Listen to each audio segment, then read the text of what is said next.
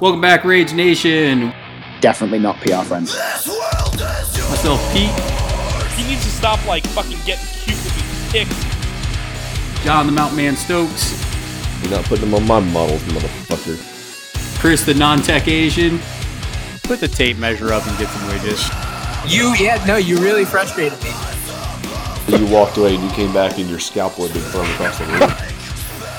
I'm just here so I don't get fined. I will share with you my one rage quit story. Yeah, I'm a robot and I don't have a soul or personality.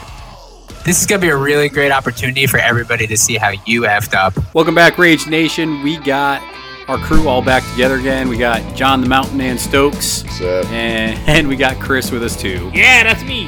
So what we're going to talk about today, guys, is we got a full show. We got, not only are we going to talk a little bit about the Bourbon Trail Open, we're going to talk about the top 3 rage quit moments from that tournament. We're going to then hit up the errata because that's what everybody's talking about since it's coming out today. And then finally, we're going to talk about these new captains because they're a thing. So that being said, let's go ahead and get right into it. So John, you and I went to the Bourbon Trail Open, both had a pretty good showing in it. I ended up finishing 5-1, and you ended up going 4-2. Yeah, I mean, I guess you call that good. I was a little disappointed, but yeah, it was fun. It was all right.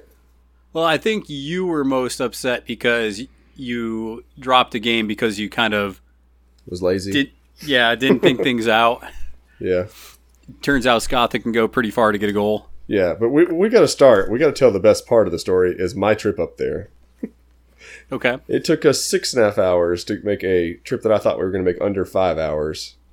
Because as soon as we got on 40 West and got a little bit like point of no return, rock slide, road closed. So, you know, I live in the mountains. It's me and the Greenville guys riding up through the mountains. So we take this little highway that I didn't know about, but I'm like, fuck it, Google knows. As soon as we get on there, it's like every church we pass, because we're in the middle of nowhere. Every church we pass, Josh is in the back going, Snake Handler Church. Snake Handler Church. It's the kind of place where it's like the houses are like, you know, half a mile between, and every house you go by, there's 17 cars in the yard. And they're like, none of them run probably. There's just junk everywhere. It's like a scene out of the TV show Justified. Yes, very much. But the worst part is, you know, we're going up mountain roads like 25 miles an hour, hard turns, and all of a sudden it's like foggy as hell. Can't see 10 feet in front of the car. And Mike starts going, we're going to get raped. We're going to get raped. We're going to get raped. Yeah, you guys sent me that picture and I was like, are you guys going to die? We didn't know.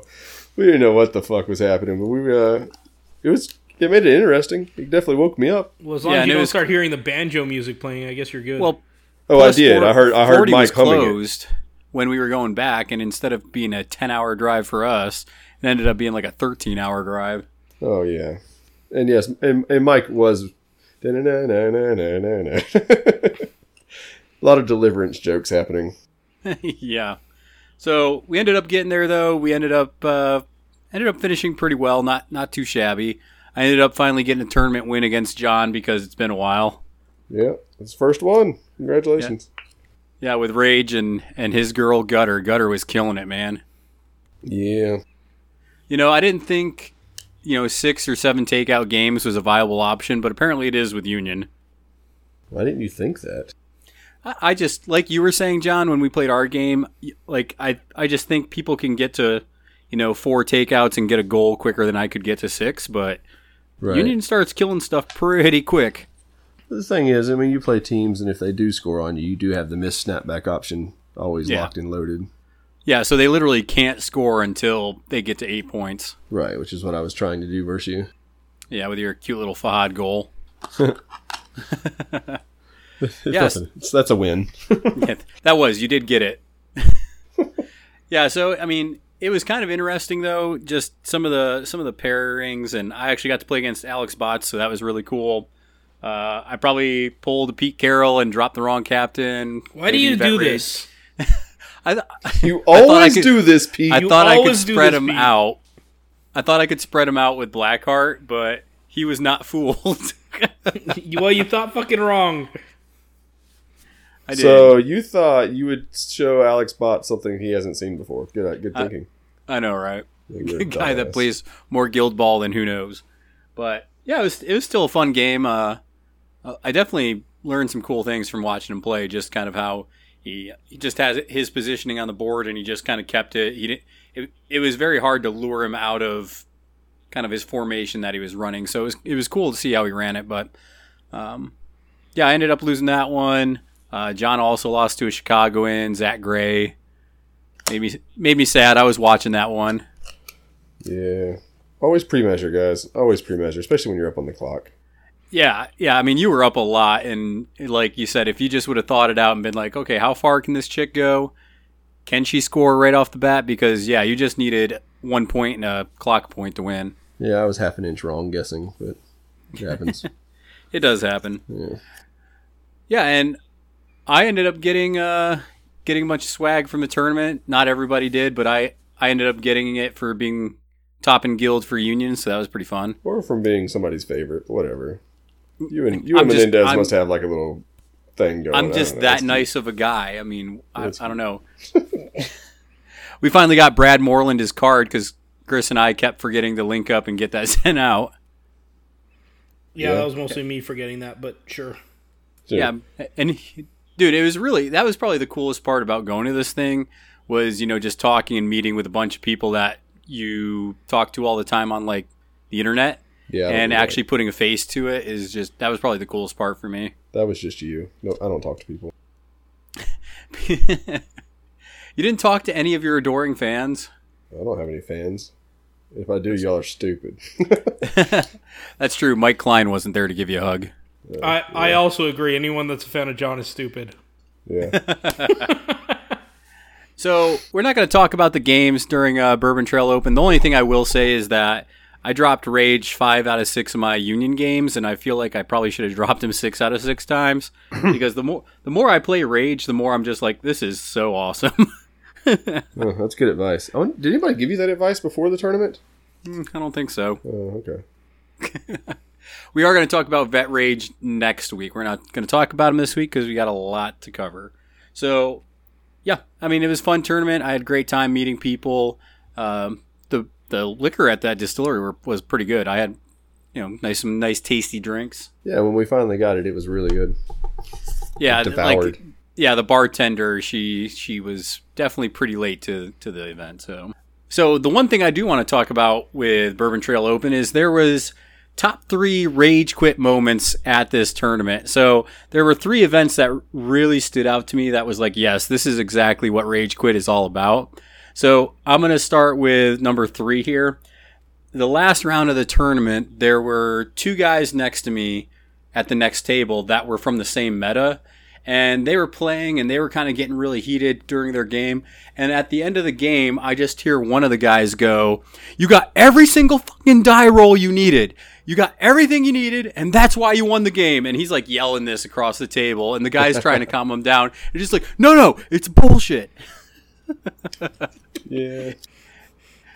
I don't know if you heard that, John, but it was pretty hilarious. I did not. I was all the way in the corner playing that Mort's player. Or my Mason's player, sorry.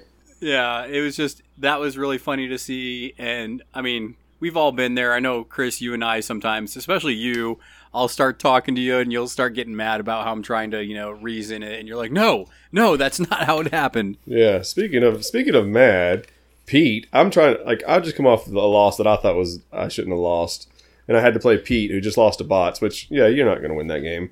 So I'm trying to like, wow, really don't have faith in Pete.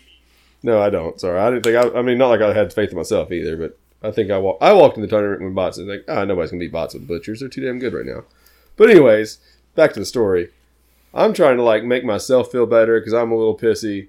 And I'm playing Pete. I'm like, it's my boy Pete. I can have fun with this. And every time I try to have fun, nope, Pete's in fucking kill mode. I'm like, making jokes and like, oh yeah, what about this? And like Pete's just like, I'm in fucking kill mode. I'm like, all right, man, we can't just have fun and play here. No, I don't believe you. Pete's passive. Yeah, no, he was in freaking straight game tournament mode there, and I was like, I don't care anymore. That was like round 5?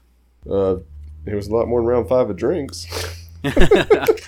Yeah, I was kind of, I mean, I was just going at that moment. I mean, yeah, I was just like trying to grind these games out. But yeah, so that was, I don't know what you want from me. I want to smile, Pete. Is what I want during a game. I want to smile.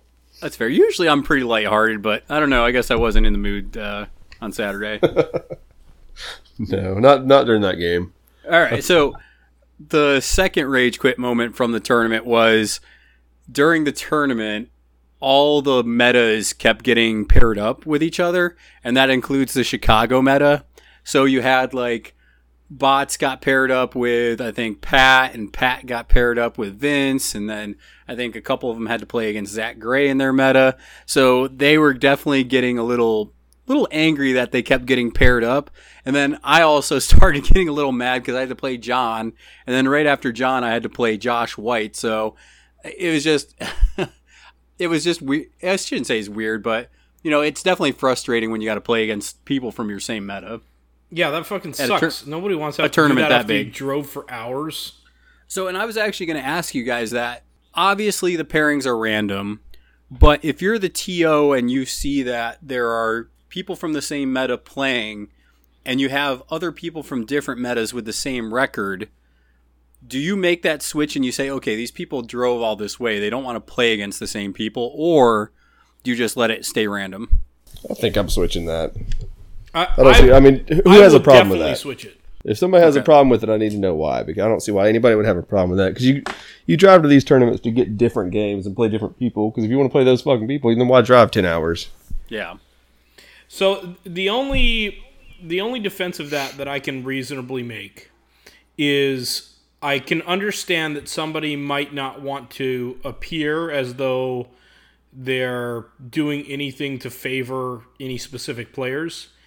And I can see somebody doing that and not adjusting it if the players are still undefeated, right? That they randomly drew whoever they got, and they're all those guys are still undefeated. But as soon as people have a loss to where it's really not going to affect the outcome of who wins the tournament, because it really, yeah, it's just not going to affect that outcome. So then I would say definitely switch it, like create a better experience for the people that, you know, took that time to drive out to adjust their games. And then the last part is some people will say, well, that can affect your strength of schedule. You're intentionally altering. First of all, TOs aren't paying that close attention to it. Like, they're just saying, okay, well, I can switch these two guys, and then they're getting to play people from separate metas. And secondly, that strength of schedule tiebreak is bullshit anyway. So, I mean, like, hey, you fucking lost, so we don't have to worry about protecting your strength of schedule anymore. You lost. Yeah, and, I mean, the last two rounds, I mean, I like playing against John and Josh. You know, they're good players. But I would like to play against, you know, like some of the Chicago guys in that last two rounds. Like, I could have played against, you know, Pat, and I could have played against Vince, or I could have played against Zach Gray. So there's a lot of different players I would have liked to had a good game with and, you know, tried to. I mean, I can go up to Asheville and play against John, like, pretty much any weekend I want, right? Whereas, obviously, the Chicago guys I'll see maybe twice a year in the same tournament. Yeah, so. And I think that there's also people that want kind of those dream matchup sort of things. People that aren't even at the event, they want to see how top players are doing against each other. And so I think that it does everyone a favor, even internationally, to kind of create those pairings. I like the idea of call-outs in the early rounds, round 1, 2, whatever, to where you can intentionally try to get with somebody that you don't often get to see and you want to be able to compete against. I think that makes it more fun. I understand somebody saying, hey, I don't want to mess with it. The one time I definitely would not mess with it is, I already said, if the players are undefeated, and more importantly, if there's an uneven number of undefeated players and you're affecting who gets a pair down. I would never touch that, because people will flip shit. But if players have already lost, if, you know, it's toward the end of the tournament, whatever it is, I definitely would adjust it. I think that a good example of this was an event that we played with some guys that have a more casual meta. And toward the end, I think neither of the two guys from that meta had won a game, so they were paired up against each other at the end. And they both just decided to drop and play a different game. You might be less likely to see those drops if you intentionally pair them with somebody else that has a game coming that they haven't played against. Yeah, I definitely agree with everything you said there, Chris. And it's just it's up to the TO, right? Each TO has a different opinion, and they may switch it, they may not. And if you ever have a question as a TO, I mean, you could always ask the players, right? You could say, okay, it's set up randomly where you guys are going to play each other. Do you guys want to switch? And ask both pairings, and if they're fine with it, then switch. If you're not comfortable making that call on your own. Yeah, I think that's a really good idea as well. Because some people will be like, no, you need to keep it random, whereas another group of people might be like, oh yeah, go ahead and switch. I don't want to play against this guy. I play him all the time. And it was funny, though, because Josh White actually was like, yeah, Josh White was the pair down in the last round, and I got the pair down. So I knew once I got the pair down, I wasn't going to place in the top three. And Josh was like, yeah, Pete, literally you have nothing to gain by playing me. It's like, if you beat me, it's like, okay, you know, you're supposed to, and it's not going to help your strength schedule. And if you lose, then, yeah, that's bad for you, too. So it was a lose-lose for me. Yeah, hence the strength of schedule thing is bullshit. Yeah, I mean, I don't know. I think it's worth looking at, but it's tough. I mean, especially when you have random pairings. But the last Rage Quit Wire top one moment of Bourbon Trail Open was one of the locals that came to the event with us, one of our locals. He played in a game round three where he was an Alchemist player and he was playing against the Butchers. And, you know, Alchemist players, Chris, how do Alchemist players play in Season 4? They have had some rough times. What's the play style? But what's the play style? They kind of they have to hang back. They have to choose their spots. Most people are going to play Smoke, and so you'll bring up Smoke once in order to get all the legendary stuff, and then pretty much pull her back and try to just shoot him for a goal. Chris, if you were playing against Alchemist as a Butcher player, what do you have to do? I don't want to bunch up before she's used her legendary play, and then I want to make sure to engulf whoever I'm going after and make sure to kill him. I don't want to just leave them out and about. Are you hanging back like in your Tenderizer countercharge bubble? No, I don't. Well, when I play a team like that, I don't even take Tenderizer because like the countercharge bubble just means that they get to range me to death. So the Butcher player basically brought Tenderizer, tried to sit back and wait for the Alchemist player to come into him. And then when he didn't do that, he started kind of calling out like our Alchemist guy, and it was like, you know, I can't believe you're not coming up the field and you're not engaging me. And he's like, well, if you're going to sit back, I'm going to come to you. And he started coming to him, and our local backed up to the point where, you know, he's back in his deployment zone. And apparently the Butcher's player who lost 12-2 had such a bad time of it. He actually dropped out of the tournament after that and said, and I can say this because he put it on a blog that he posted on Twitter. He said it was the worst uninteractive game he'd ever played in Guild Ball. You know, sorry, first of all, let me tell you why I don't believe that. Because I've been playing those Butchers against that Alchemist player extensively, and I know how he plays. Yeah. And he is not somebody that refuses to engage. But I've intentionally been trying to coach him on how to play those Butchers and how to deal with that. And so the problem that I'm going to guess actually like what really happened, and I'm just guessing this, just knowing one of the guys and understanding that the other guy took Tenderizer to create that bubble. I'm going to guess that guy when he saw, okay, he's not going to come into my bubble. Instead of reacting and saying, I'm just going to go full blast and swallow up these individual guys and shoot my Butchers in there, I'm going to guess that he tried to tiptoe his Butchers in there and got him killed by one.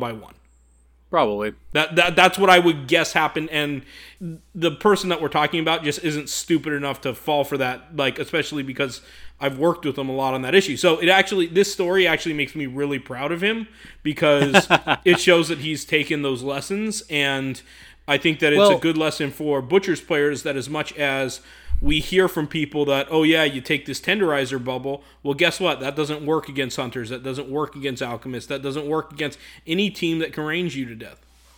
Yeah, and it's one of those things like, did you want him to just walk up and let you kill him? Like, what did you want him to do, right? Yeah.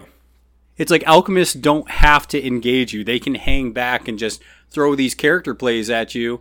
And if you don't run up and engage them, and I played an Alchemist player round one, and I used the ball in all my running to get up in midfield turn one, and I even charged up and triggered Compound's countercharge because I didn't want that keeping me hostage the entire game. You got to get up in there and just force them to engage you.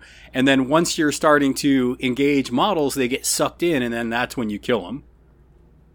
But it was funny to me to see somebody rage quit so hard that just that one game caused them to quit the tournament. And I'm just like, wow, that must have just been a miserable experience.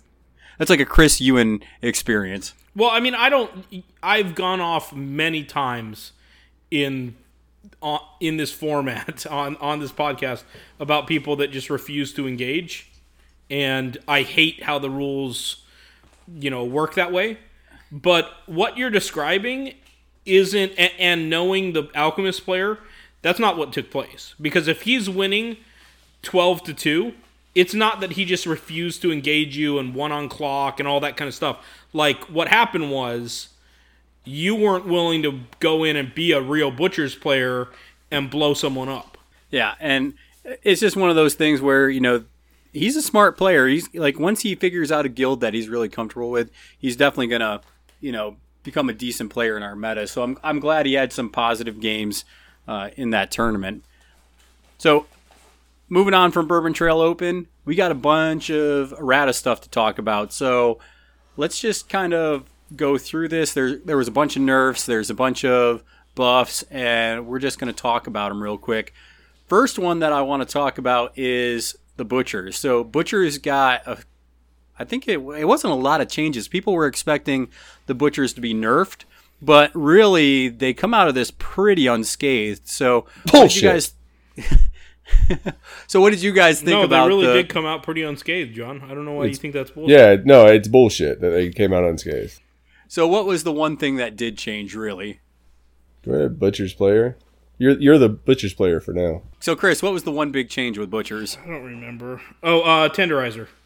Okay, so what did they change with Tenderizer? Yeah, so Tenderizer, basically the way that he'll get used has been altered. Well, he ended up losing his countercharge. Yeah, so no more of that countercharge bubble. Like, people are going to have to play the Butchers and go into people like they're supposed to. He got a new character trait called Celebrate This. Yeah, so he's going to automatically be able to do damage to people.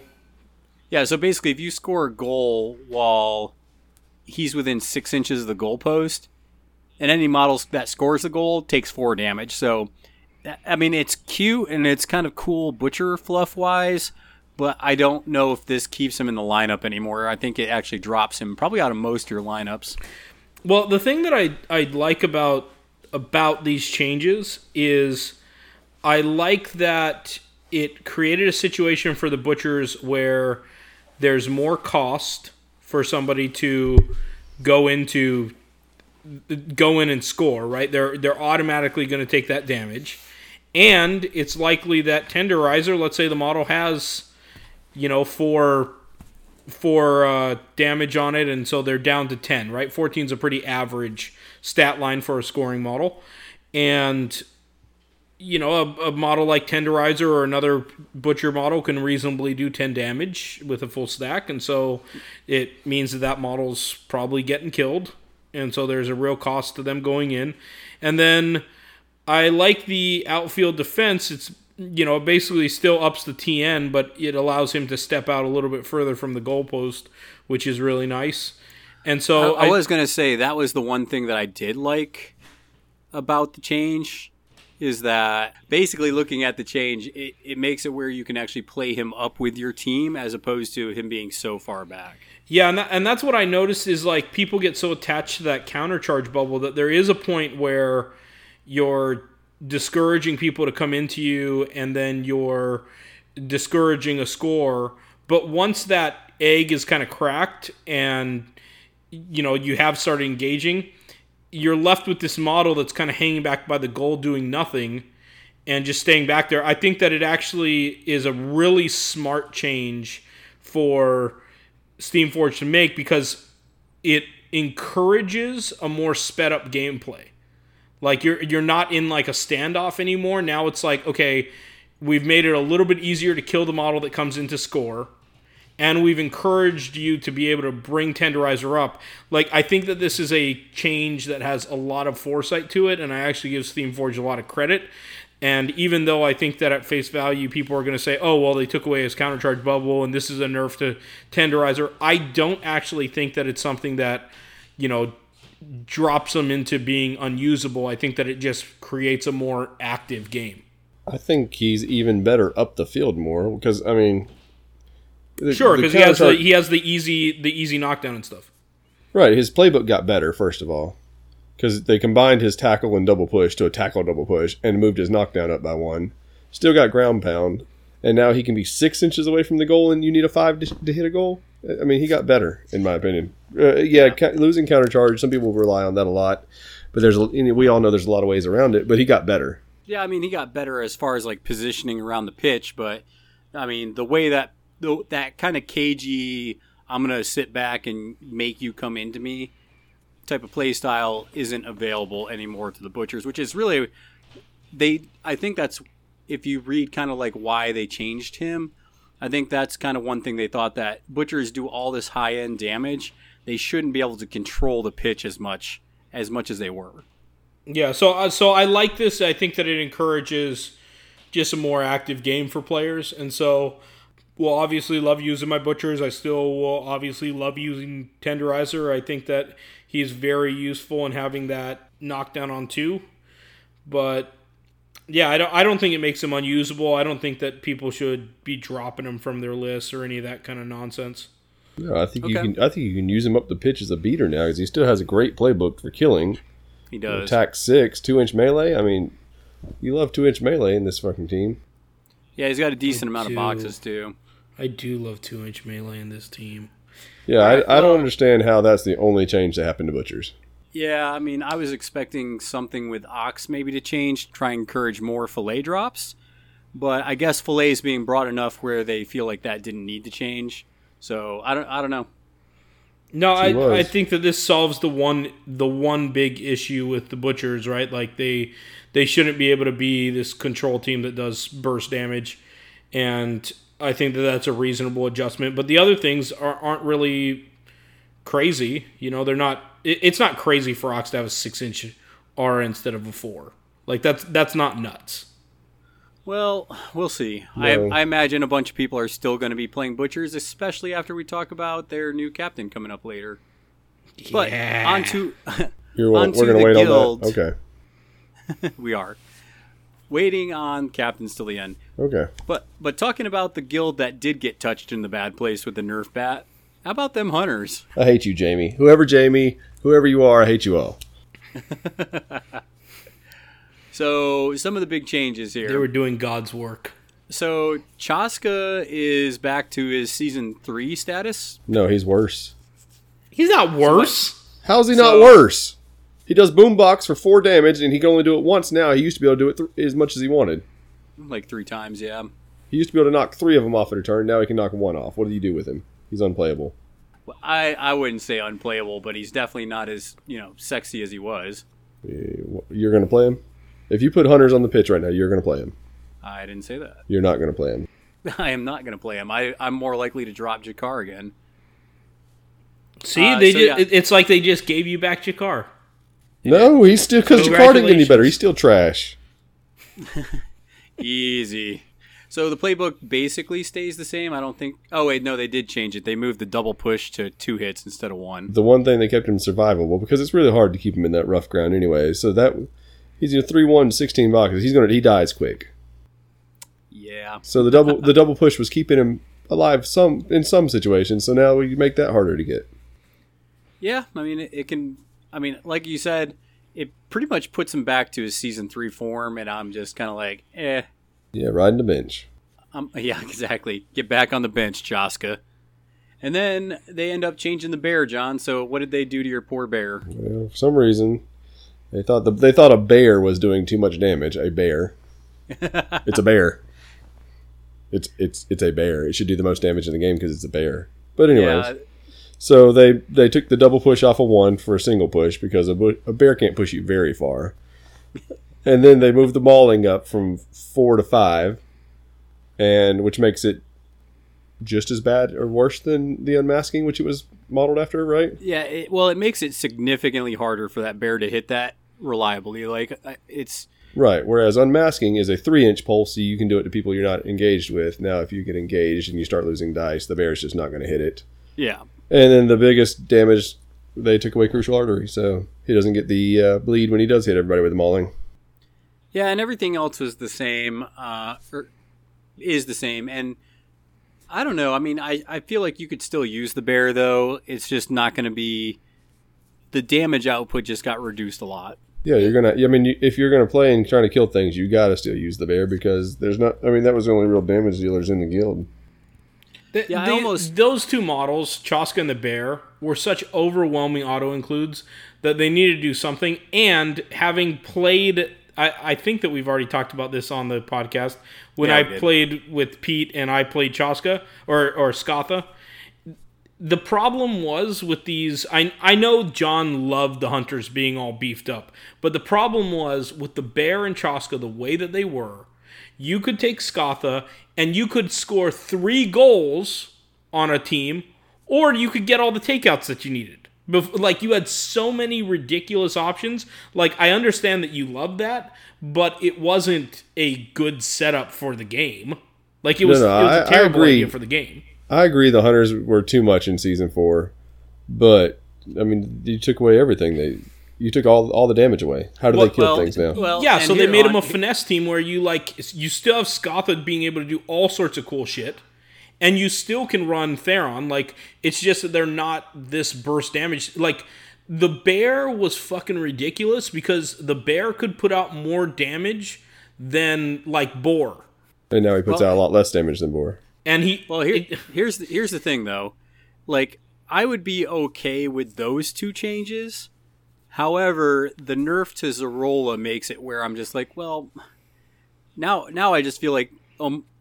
I kind of feel like it's too much at that point because now it's like, why do you even bring Zarola? Like, why do you even, I don't even know why you bring Zarola anymore. She doesn't like that. Besides that one turn, for those of you that don't know, Midnight Offering basically became a legendary play where now it's called Power of the Voodoo, and you get to do it for free, but it's only once per game. So it's like, I don't understand why you would bring her unless it was just like you needed unpredictable movement to kill the ball somewhere. Like, I don't get why you bring her anymore. No, maybe you need to link her with Fahad. Yeah. I mean, if you think it's funny to get one cat goal, but that's one goal. I mean, well, it is after funny. After that, I don't see. I mean, why are you going to put influencer again to throw a chain bolas? If you're spending the 2 influence for her to do chain bolas, and I don't know, because you don't want to hit anything with her because Momentus 2 on 3 tac 5 is not good. Yeah. I guess you could kind of make her a scorer. Try to score with her. She's got some dodges. I don't know. I don't see where you play her. Yeah, it's one of those things where, and obviously if they change that for Zarola, Hemlock got the same change, but you can still do a lot with Hemlock. So her change to moving it to a legendary play isn't as big as Zarola's movement to a legendary play because, like you said, John, Chain Bola is not that good where you're going to bring her for that. No. I mean, Hemlock still got blind. She's still got a 2-inch melee.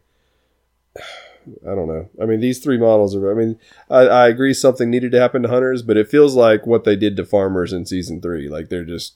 Well, they're done. Good luck winning with them. It's almost like you... It's like...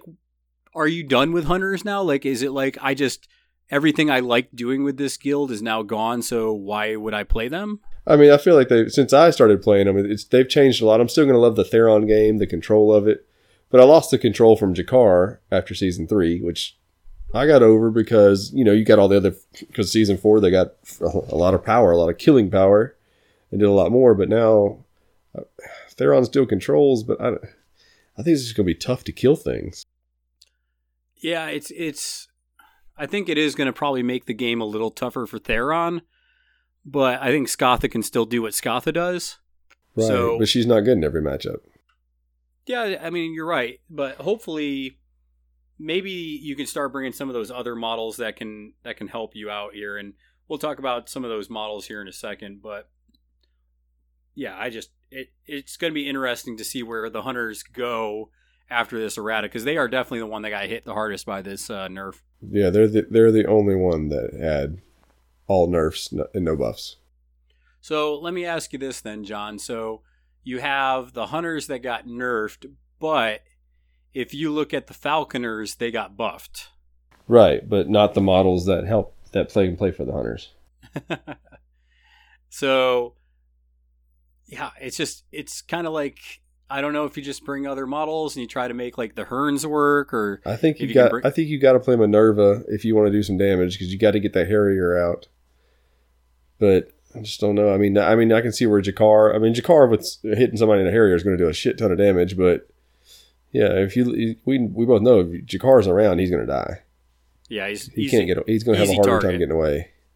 Yeah, but still back in the shadows. I mean, I'm excited to get Egret back out some, because I always loved Egret and I kind of missed Egret, but yeah, I think it's going to change the gameplay style. Like the hunters have been like this kind of, I'm going to kill you and maybe get a quick goal, but now it's going to change to more of that hit and run and kind of finesse game that I don't know. We're gonna have to see what it looks like. I think they got to be very standoffish now. Yeah, definitely. You're definitely not going to win any scrums. All right, so we'll talk more about the hunters when we talk about their new captain, so that'll be interesting to talk about. Okay. Another thing that happened in the errata is the Brewers got this new model. I don't know if you guys saw. His name is apparently Stave. I don't know if he's a rookie, or I've never seen him, so it's kind of cool that they got a new rookie on the team. Okay, so you think they did enough to make him playable? I don't know. Why don't you go ahead and run us through what they changed? They gave him another influence. Oh, and Law Barrel did Law Barrel change another inch push or something? I don't know. I've never played Stave. I don't even know. So yeah, I think it was a 2-inch push, and they bumped it up to a 3-inch push, if that's right. Yeah, it's 3 inches now. And then also they kind of tightened up his playbook a little bit. Oh yeah, they moved the damage up. Yeah, that's good. Yeah, so he's definitely playable now, because if you look at him, and I'm just going to pull him up here so I can compare his new and his old card. So he still has the knockdown on 1, which is cool, but they moved 2 damage to the 2. He also has 3 damage, and then he tops out at 4 damage, so he can do a decent amount of damage, and he still has those nice pushes, and he has 2 influence now, so he's not going to limit your team that way. And then, yeah, he's still a 2-1, so he's still pretty easy to farm and hit if you're going to do that. But I think the bigger thing is they increased his movement. So he's a 5-7 now instead of a 4-6. Yeah, I mean, I guess he's cool. I always wanted to play him because he's throwing a beer that looks cool. But then I guess with Esters, he can use Law Barrel for free, so he brings influence and doesn't use influence. Yeah, and I think that's going to be really cool to see with Esters, is that he's faster, so he can move around better, and he's a battery giving you 2 free influence, and he can lob a barrel and kind of break up the scrum. And yeah, I think it'll be cool to see him actually on the pitch and be a little useful. I mean, I don't know. I probably wouldn't bring him in a tapper list, but I definitely think Esters, he can do some cool things. Yeah, and he's still really easy to bounce off of if you need to go score a goal. Yeah, that's just the thing. Like, if you position him wrong, he's still going to make your day not very good. So, yeah, I think that's the only thing saw changed on the Brewers. We got Stave changes. He's a new player for the Brewers. Maybe he'll see some play. Who knows? But okay. Another change that's... I think the 2 influence is the big one for him. It is, for sure. Yeah. So the next one that we see a little bit of change on is the farmers, and this is just their captains. So the only thing I believe that changed with the farmers' captains is that they basically ended up moving the damage up, if I remember right. Yeah, on Thresher, it moved the damage up, and then they gave him the damage knockdown, which I think is huge. Yeah, they gave him 3 damage and a knockdown, which is really good. And then they also gave him 3 damage and they ain't tough. Yeah. On 3 hits, so that's pretty big. I mean, that increases their damage output pretty significantly. Yeah, we talked about that a lot at Bourbon Trail Open. You know, Mike was playing Farmers and how Thresher just doesn't one round things like you kind of like you want him to, which I don't want him to one round a ton of stuff because he's a great scorer too, so he shouldn't be one rounding everything. He shouldn't be like hammer at somebody, but hammer. I guess hammer's a great scorer too, but I don't know. I think 3 damage and a knockdown is huge for him because a lot of times you get if you don't take that 3-inch melee and you get countered by a 2-inch model and you got to take knockdown. Yeah, yeah. So it makes it like.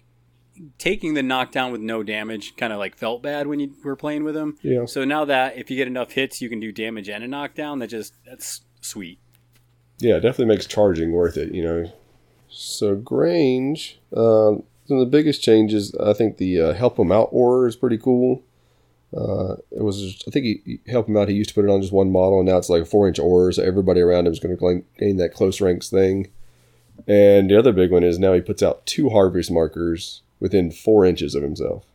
Yeah. Gives you a lot of... I still don't know what he does in the team, other than just kind of hang out and let everybody else do the work, but... Yeah, I think he just hangs out, he puts help him out up, gives somebody tough hide and knocks down some models, and then you move on to the next one. Right. I mean, it's cool that he throws harvest markers out within 4 inches. That's the... gives you a lot more options, I think, with the Reapers. Yeah, I mean... I think it makes it where, like, basically Plowman was a better planner than him, and now this kind of, he competes for that planner spot a little bit, so maybe you bring him and some other Reapers. I like I said, I think... I love how Grange has to compete for a squatty spot. I know, right? He would be a hell of a squatty. He's a half-ass captain still. Hey, at least he's not even a half-ass captain. He's a good squatty. That's it. I mean, I think he should be able to play with Thresher. He would be a really good squatty. Like he's actually like pretty legit right now if he was a squatty. Yeah. Captain wise, though, I don't know what matchup you wouldn't bring Thresher. I don't know. All right, so let's see here. We got any other major guild changes? Alchemist, right? Major guilds. Yeah. Alchemist. Looking at the majors, we'll talk about the minors here in a second. Yeah, Alchemist Midas is a pretty big change. Yeah, what was the change on him? I think the biggest thing was they took away Midas Touch, and they ended up making it a character trait instead of on his character plays. So now, when he makes a successful attack, the target enemy model suffers the burning and poison condition. So now, it's just, you don't have to buy it, it just happens. Right. Okay. That happened. Then, Fulmination got better. How did Fulmination get better, John? He doesn't have to remove a condition anymore to get the dodge. So he used to have to, No, now, sorry, I got it backwards. He has to remove. So now he removes a condition, so you can remove, you can use your Venom, who takes his poison, take that poison from him and get dodges on the first attack where, with Midas Touch, he used to have to put up Midas Touch, then make an attack, then get the dodge. Now he just takes poison from somebody or burning from somebody and gets the dodges the whole time. Helps him score a little bit more, I think. Yeah, I mean, because it changes his activation order because you used to have to put a model on fire or poison to then get the dodge, whereas now you can just remove a burning or poison effect. Right. And you get an extra dodge to all your playbook results. So that's pretty big change because now you don't have to set that up really with the enemy team. You can just pull it from a friendly team, right? Right. And another thing that they changed that's pretty small, but it makes him pretty significantly better is that they increased the Lure of Gold range by 2 inches. So now you can make a model move more. It costs you a little bit more because it's going to cost you 2 influence, but at least it's 6 inches, so it helps move models up the pitch a little better. Right. That, and I think the last thing was his playbook got a little better because he got the push dodge on 2. Yeah, they cleaned it up a little bit. They cleaned up the push dodge on 2 instead of a choice of it. Yeah, I mean, it helps. It definitely helps. Helps them disengage from 2-inch models and stuff. Well, yeah, because you can do the push dodge and you get the extra dodge if you remove a condition. So I think that's really a huge one. I think that's a lot bigger than you'd think for a scoring captain. Yeah, you know, just being able to go in and get a, you know, 2-inch dodge and a push to go score. Yeah, I think it gets him on the table a little bit more. Sure. Yeah, I think you can build a pretty decent scoring lineup with Midas. So I would try him. I mean, if I was an Alchemist player, I'd see how those changes affect the game. Yeah, he looks fun. Better than he was. And that's all we can really ask for. Yeah, last. All right, let's see here. Is that it for the big boy guild? Nope, you got one more. Oh, yeah, we do have. We had the Morts. Bullshit. Okay, so why do you say bullshit? This was fucking ridiculous. Scalpel's so fucking strong. She's so good. And Voodoo String should be a fucking legendary play. This is fucking horseshit. I think everybody thought something was going to happen to Scalpel, and all she lost was she can't use Spirit Bomb on her Rogue play anymore, which it tones her down a little bit because she can't get pushed out, use a momentum she just got to push you back in. But yeah, so it makes it where if she has to do the Spirit Bomb, she's not going to be able to probably kill that model then, but it's still going to engage you and still mess up your life. Right. And she still just pays 1 for second wind and okay. Yeah. Yeah, she's still good. She's still going to be a pain in the ass. Mort's players are still going to have a fun time with her. Yeah. Yeah, I don't know how they left that. Like, it's just fucking mind-boggling. Yeah. I mean, it kind of makes me want to play Morts. Kind of makes me think that somebody who loves the Morts is in charge of the rules for Guild Ball. They would never do that. We love you, Jamie. No, I don't right now, but and then maybe tomorrow. We already alluded to Hemlock got changed, so she has the same issue where Midnight Offering's now a legendary play called Power of the Voodoo, so it's once per game.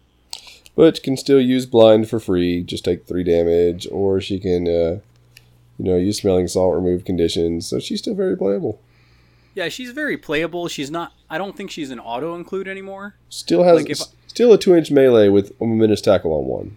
Yeah, I mean, I would still bring her in a lot of matchups, but I definitely feel like before with Midnight Offering, she was an auto include. Now it just depends on the matchups. I feel like so still good model. Definitely better than Zarola. Yeah, that's for sure. I would trade Zarola for her again because I wanted to trade her. I wanted to trade her when they first got her, but. Now we're back to trading. Yeah, she should remember. I still remember Steamforge. She should have been a hunter anyways. We won that draft. True story. Or whatever it was. You got Vit Minx. Stop crying. I want them both. Can't we have both? We deserve both now. And another big change that we see is we finally got some changes to these minor guilds. So hopefully they're going to start being more competitive. Hell yeah! How about these Falconers? All right, so John, what are the big changes on the Falconers? The big was the guild rule is Harriers go out for 1 less now, so instead of paying 2, I guess, you can just hard cast Harrier for 2, and now you can do it for 1. It's 1 less if what? If Devana's on the pitch, which yeah, so the hunters aren't going to get this benefit, yeah. Yeah, that's your only option right now. Well, but that does imply a difference. Right. Well, yeah, it does imply that there will be another captain. But really what it implies is that, you know, with that minor guild, the crossover models don't get that benefit. So if the captain of the minor guild isn't on the pitch, they don't get the benefit if they're crossed over. So I think that's really where I think you're inferring that there's going to be a captain for this guild soon, but I don't think we can, you know, extrapolate that yet. Right. So on to Devana, who was always a killing machine. Now she's a super killing machine. Her playbook got better, for sure. I remember every time I played her, I felt like I always got to that 3 at the top of the playbook, and it was non-momentous, and I was like, eh. Yeah. Now she's got momentous 3 and a push. Yep. Which is badass. I think something also you overlook a little bit is that momentous 2-on-2, because there's times where you wrap to that 2 with her death from above. Right. And there's a big difference between, you know, 4 damage and then an extra 3 damage on top of it. So, I mean, yeah, I think that's really good. Which she's going to wrap more now, because when she removes her Harrier to make that attack, now she gets plus 5 attack instead of plus 4. So she's attack 10 before you dodge the bird over there. Yep. Oh, dodge the bird over there. Attack 12. Oh. Yeah, good. Yeah, with a 5-long playbook. Yep. They moved her tackle up, too. Yeah, moved the tackle to 3, so tackle from range is a little easier. And then they changed airmail instead of just, like, teleporting the ball, which I never really did. They just made it a pass, so she gains a... She can make a... She's a 312 to kick the ball. She uses airmail. Yeah. Yeah. Yeah, it's pretty good. Yeah, but I still think that when you were able to just drop it in possession of another model, it was stronger. I don't know if they were. You just can't get the dodge. Here's what I don't understand is it designed so that she can do that, so she gets the benefit of a pass, momentum, a dodge, those types of things, or is it a nerf because she doesn't just get to put it where she needs to put it, she has to make the pass. So I don't know. I basically, for me, the jury's out on whether or not this change to airmail is a nerf or not. I'd call it even right now, because you get the benefit of the pass. You know, you could pass it to the bird, make a 4-inch dodge, then hack back and make another dodge. But, I mean, just things you can do. And then the last thing, she can now take 6 influence. Yeah, that was a big one. You always felt like she was a little bit short. And I've played Devana a good amount now, and it felt like she was short on influence. She couldn't get enough done. It's really tough with these Falconers to set Devana up, because she obviously has to go late. But I think that they're doing a good amount to try and fix them to where at least the other models are getting something done besides just putting out Harriers, and it's making it a little bit more worth it. So if you do have to activate Devana early, she does have a little bit more punch in being able to use more influence, being able to get the bird over there, those types of things that she really needs. I also feel like the way they cleaned up her playbook and that she can bring 6 influence now. And I feel like that if you are forced to activate her early, it's not as bad as it was. Like, I feel like her playbook's good enough now where if you have to absolutely activate her or else she's going to die, that you can actually get some decent work done, even though she has to activate without Harriers maybe. So I do like that they cleaned that up, so she's not totally useless if she activates early. Yeah, I agree with that, and I think that one thing that they were trying to do here is to say, okay, if you have to activate early, at least we're giving you an extra influence, so you can always get that bird on there. Something that I do like, because you can dodge the bird over, and then instead of you're doing like 2 damage and 3 damage on those first couple hits. But I also like how with Frelsey, they cleaned up his playbook, but I also love that they gave him Hunter's Prey, so now if the bird does damage, then you're putting snared out. I mean, I think that's huge. With momentous 2 damage on 2, that's pretty badass. Yeah, and not only that, but for parting blows, like parting blow, boom, snared. And I think it's fun. The bird's a little better scorer now, because you got the momentous dodge on 1's really big for me, because I like to score with mascots, but yeah, for sure. So, and then the last change that they ended up doing to the Falconers was Rundas. Rundas. The Rundas. I like that guy. So, yeah, I think they did a better job scaling his playbook. 3 damage on 3 is always good.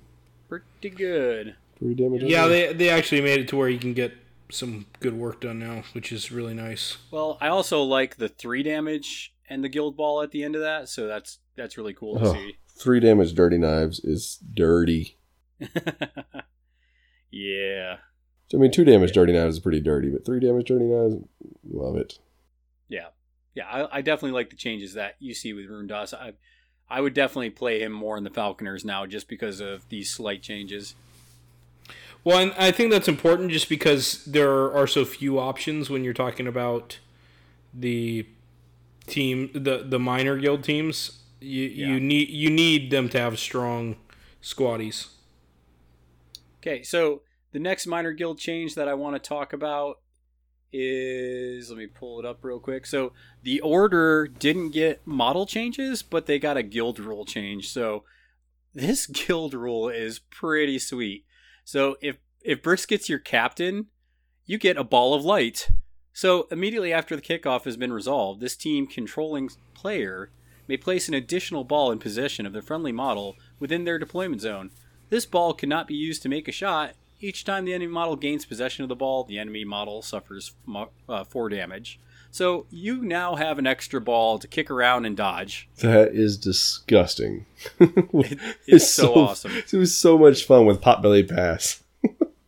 Oh yeah, you got Potbelly Pass, you got, I'm Open, you got all sorts of just cool character plays that you can do with this. The heroic from Spigot.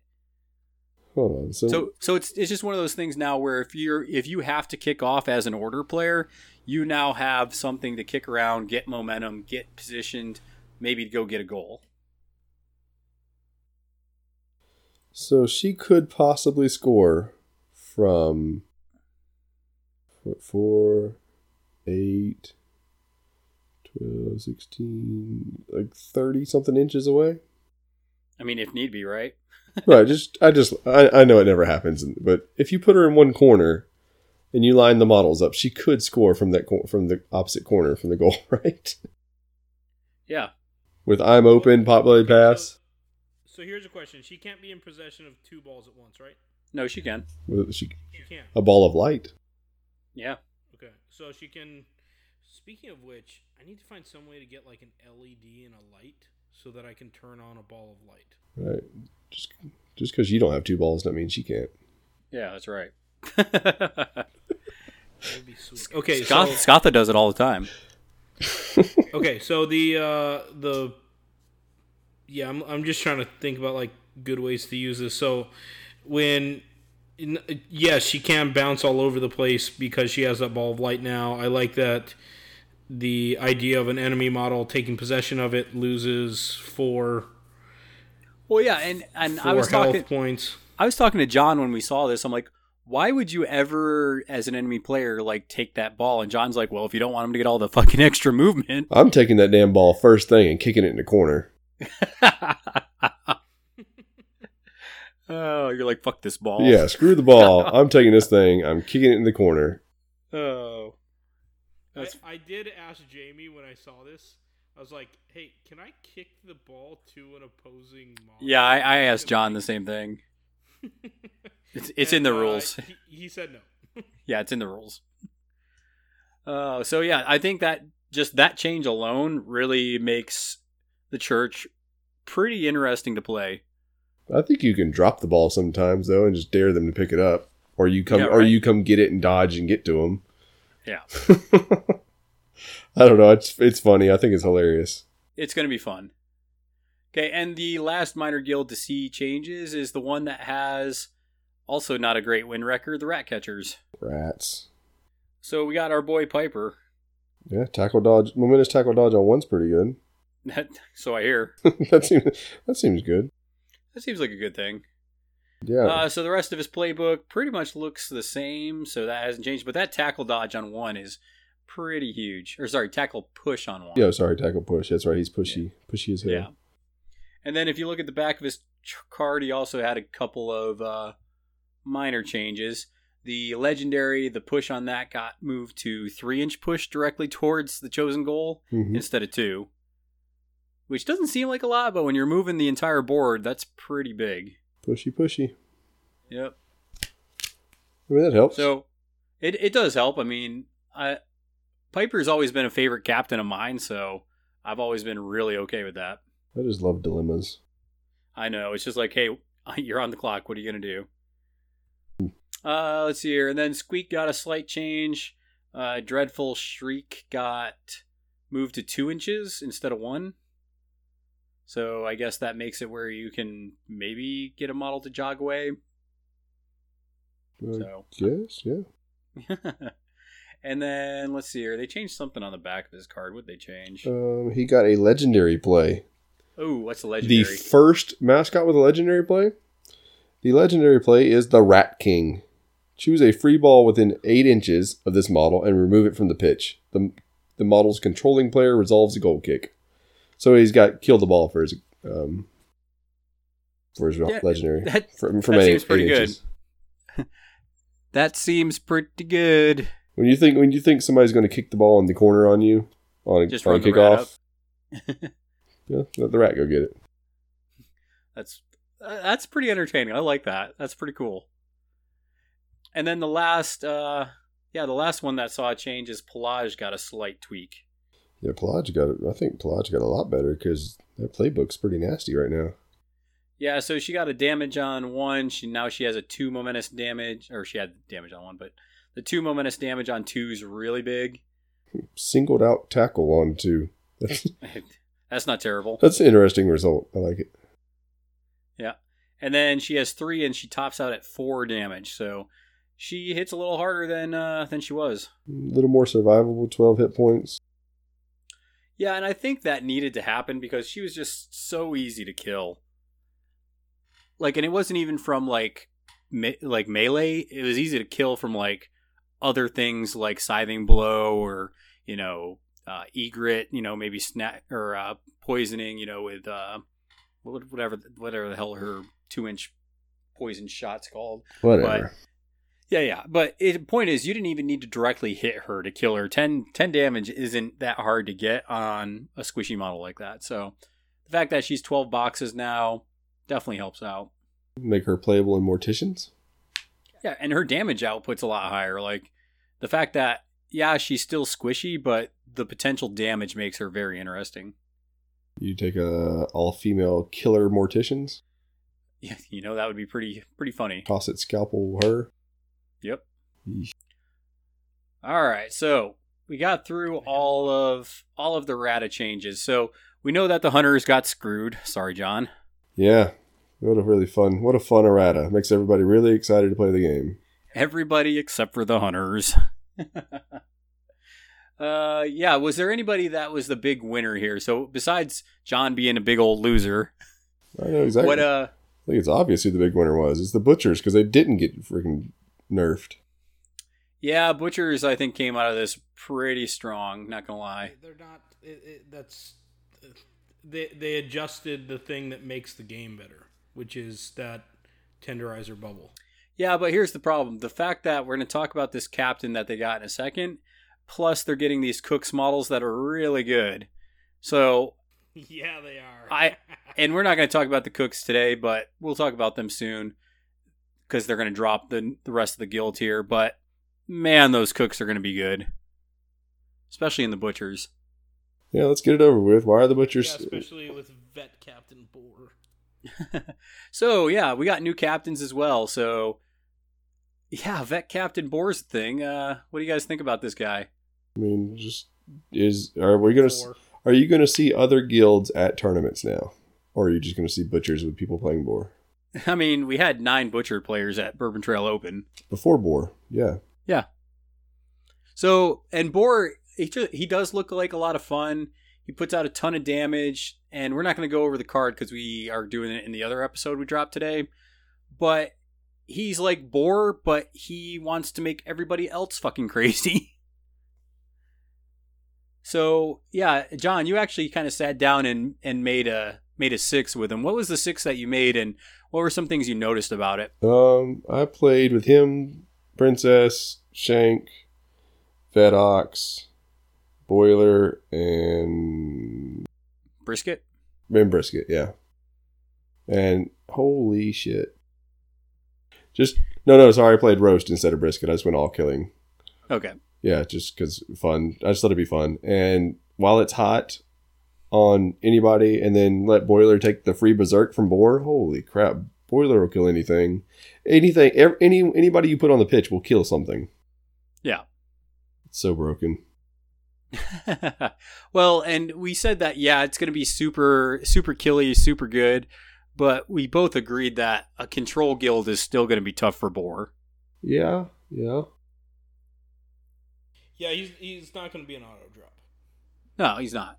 Like, so it's, I think that it adds a dimension that Ox doesn't have, and it adds a dimension that Fillet doesn't have, so it really does a good job of giving a third way that somebody can play, which is fun and exciting and new.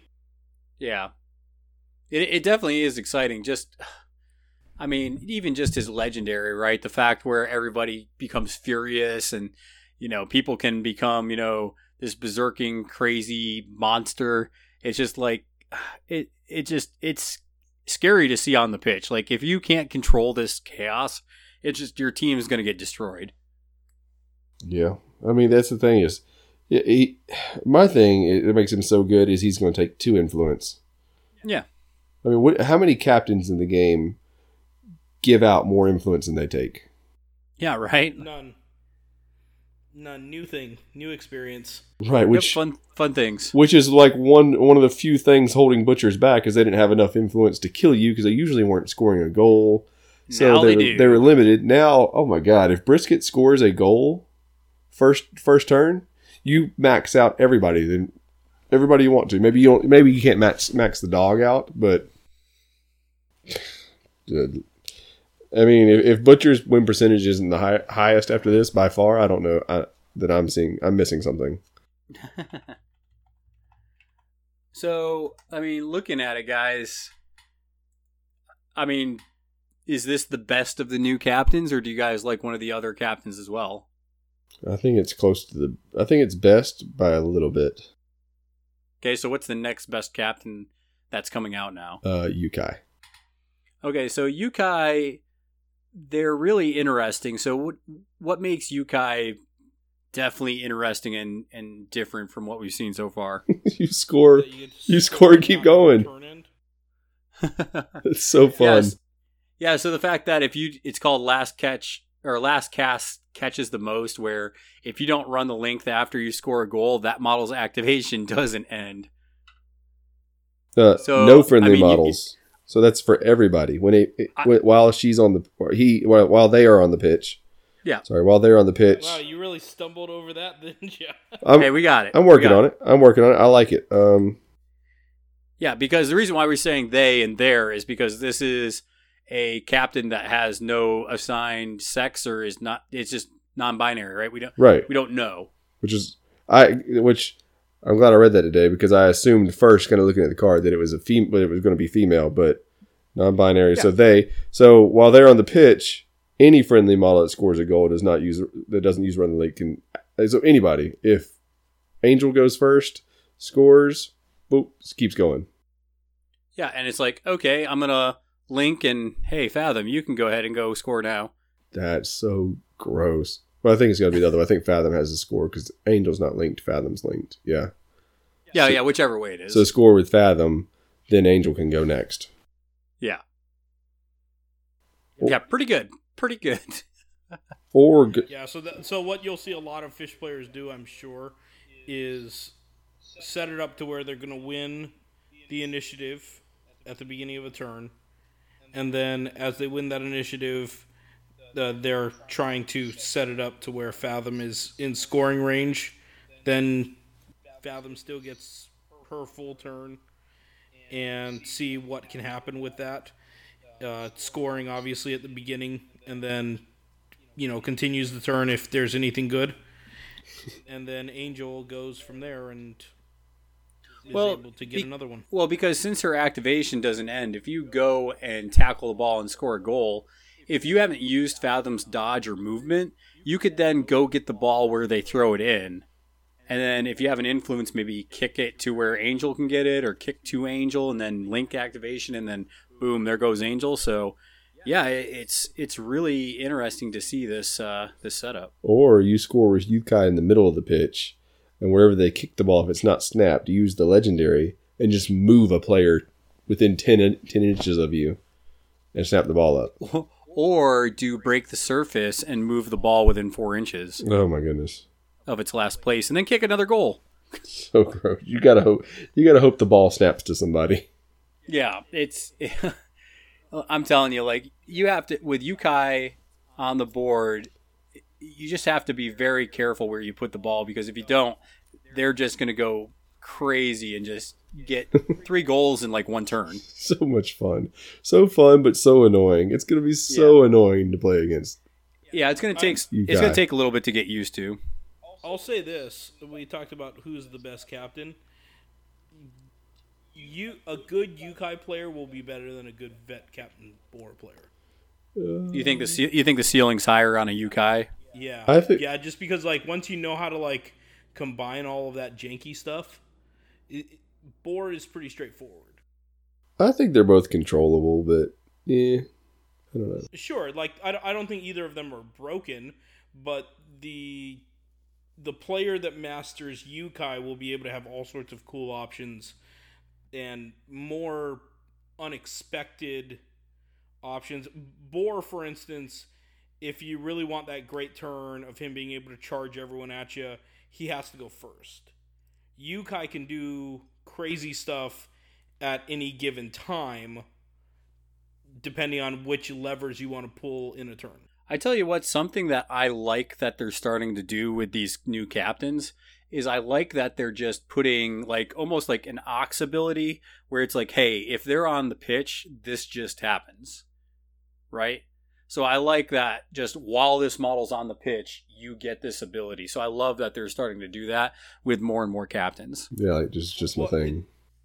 It's better than the Ox ability, because Ox's ability is on Aura. You have to manage being inside of it. I actually am kind of concerned about it just being, hey, you can just do this if you're on the pitch. I would like to see there be some auras involved, and that way you couldn't, because I kind of feel like what they're doing is, everyone remembers the story of the first time that I played Seasoned Brisket with you, and I just bounced her all the way across the pitch because I didn't recognize that there was a distance to her legendary play. Yeah. And so I kind of feel like these unlimited distance changes are doing something like that, so I wouldn't mind them being reined in, even if it's a 10-inch range or something like that. Yeah. Yep. It's going to be fun to see what Ukai can do. So the next captain that I'm excited about is Morn. So the creepy little, ring chick crawling out of the well. I like a lot of the stuff this captain does. It's very support captain. She's not going to do a lot of direct work, but the fact that she can give +2 tack to somebody, and that's better than singled out in some ways, because you don't have to hit to get it. You can just give it to a model, turn one and just go. Right. You just give it to Casket and go put somebody in the box. Yeah. Yeah. I also like that she can dodge people. And then the last thing is, with her character traits, is that she can basically put out empathy, where if you damage this model, you're not getting any momentum. So it's just, she makes it where there's a lot of negatives to hitting certain models. And the Hollowed on top of Grave Candle means, like, you can just make it where it's, like, totally not going to be worth going into certain models. Like, if you put Hollowed on, like, Ghast, where you're going to have to get through Feared and you're not going to get any momentum, and once you finally do kill him, which you're going to trigger Rising Anger, once you finally do kill him, then basically Grave Candle pops, and then you're not killing them. You get the 2 victory points, but they're still there. Yeah, and then they just kill you back. Yeah. So I like that Grave Candle is just a cool ability, which means, like, you guys have both been there. And John, I don't know if one of these happened to you over the weekend, but there's times where your opponent spikes their dice, and maybe a model dies when they probably wouldn't have normally. Right. So you lose like 4 influence because your opponent spikes their dice, and now that model's just dead. Right. So it's nice that Grave Candle makes it where it's like, okay, you still get the 2 victory points, but I still can use that model's influence because they're going to pop back up. And then I also like Faded. Once per turn, you basically get to reroll dice. So something that's really important, maybe you're trying to kill a captain or maybe you're trying to score like a game-winning goal and you whiff it. If she's nearby, you can go ahead and re-roll that. Yeah. So are you saying Morn is good enough to get Scalpel off the pitch? I didn't say that. I just absolutely said that. Fucking not. I was just saying it is exciting that some of her abilities are really cool. Okay. Just that's the only question I had. Oh, man. And then the last captain, Steeljaw. John, talk to me about Steeljaw. Is this going to make you play Hunters? Nope. No? Did not make up Why for not? It. You're such a hater. It doesn't make up for it. I mean, Steeljaw's cool. I mean, it really, they just go all out on the whole trap thing. But I think the biggest limit is I can only have 5 traps on the pitch. Now, if I could put 10 or 15 traps on the pitch, I'd be all about some Steeljaw. I will say, John is super annoying with his trap placement. Like, John may forget, a Blessing the Sunfather once in a while, but he does not forget about his traps. Traps. I love traps. I mean, yeah, I'm definitely going to try Steeljaw out. I think the biggest thing is that Expert Trapper adding Weak Point or Bleed to the traps is... Hell yeah, man. That and bait, man. Bait's hilarious. Just 6-inch pulse. It automatically happens. 2 people are going to get in a trap. Boop. Yep. See you. And then a legendary play. Legendary play, just 5 traps wherever you want. Yeah. Yeah, and I like Disarm and Weak Point, but the problem is if you get a 2-inch reach model on her, that doesn't matter anymore. Right. I like her. She seems fun, but I mean, how good is she? Like, I don't know. Do you like her legendary where she can basically pick up and put down 5 friendly trap markers? No, because if I have like a trap, I can't use it when I have a trap that's placed where I need it to be because I have to remove traps. I don't know. I think the limit of traps on the pitch being at 5 kind of still hurts them. I want more traps. I mean, but you could do because you could all.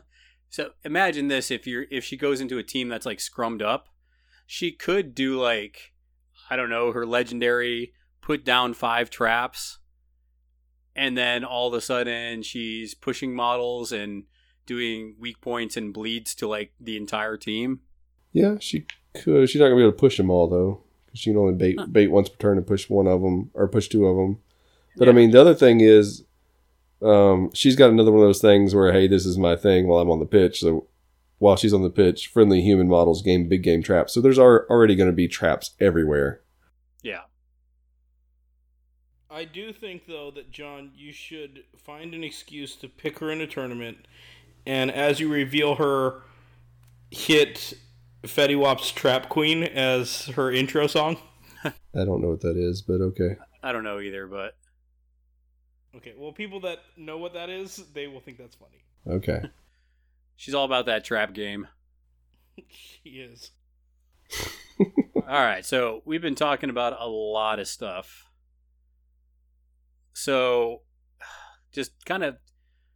overall, I think this errata is pretty good. If I was playing Hunters right now, I'd probably be a little pissed off like John, but I think you've been pretty tame, John. I thought you were going to get a little more fired up. Well, I didn't want to call anybody any bad names. Mainly Jamie.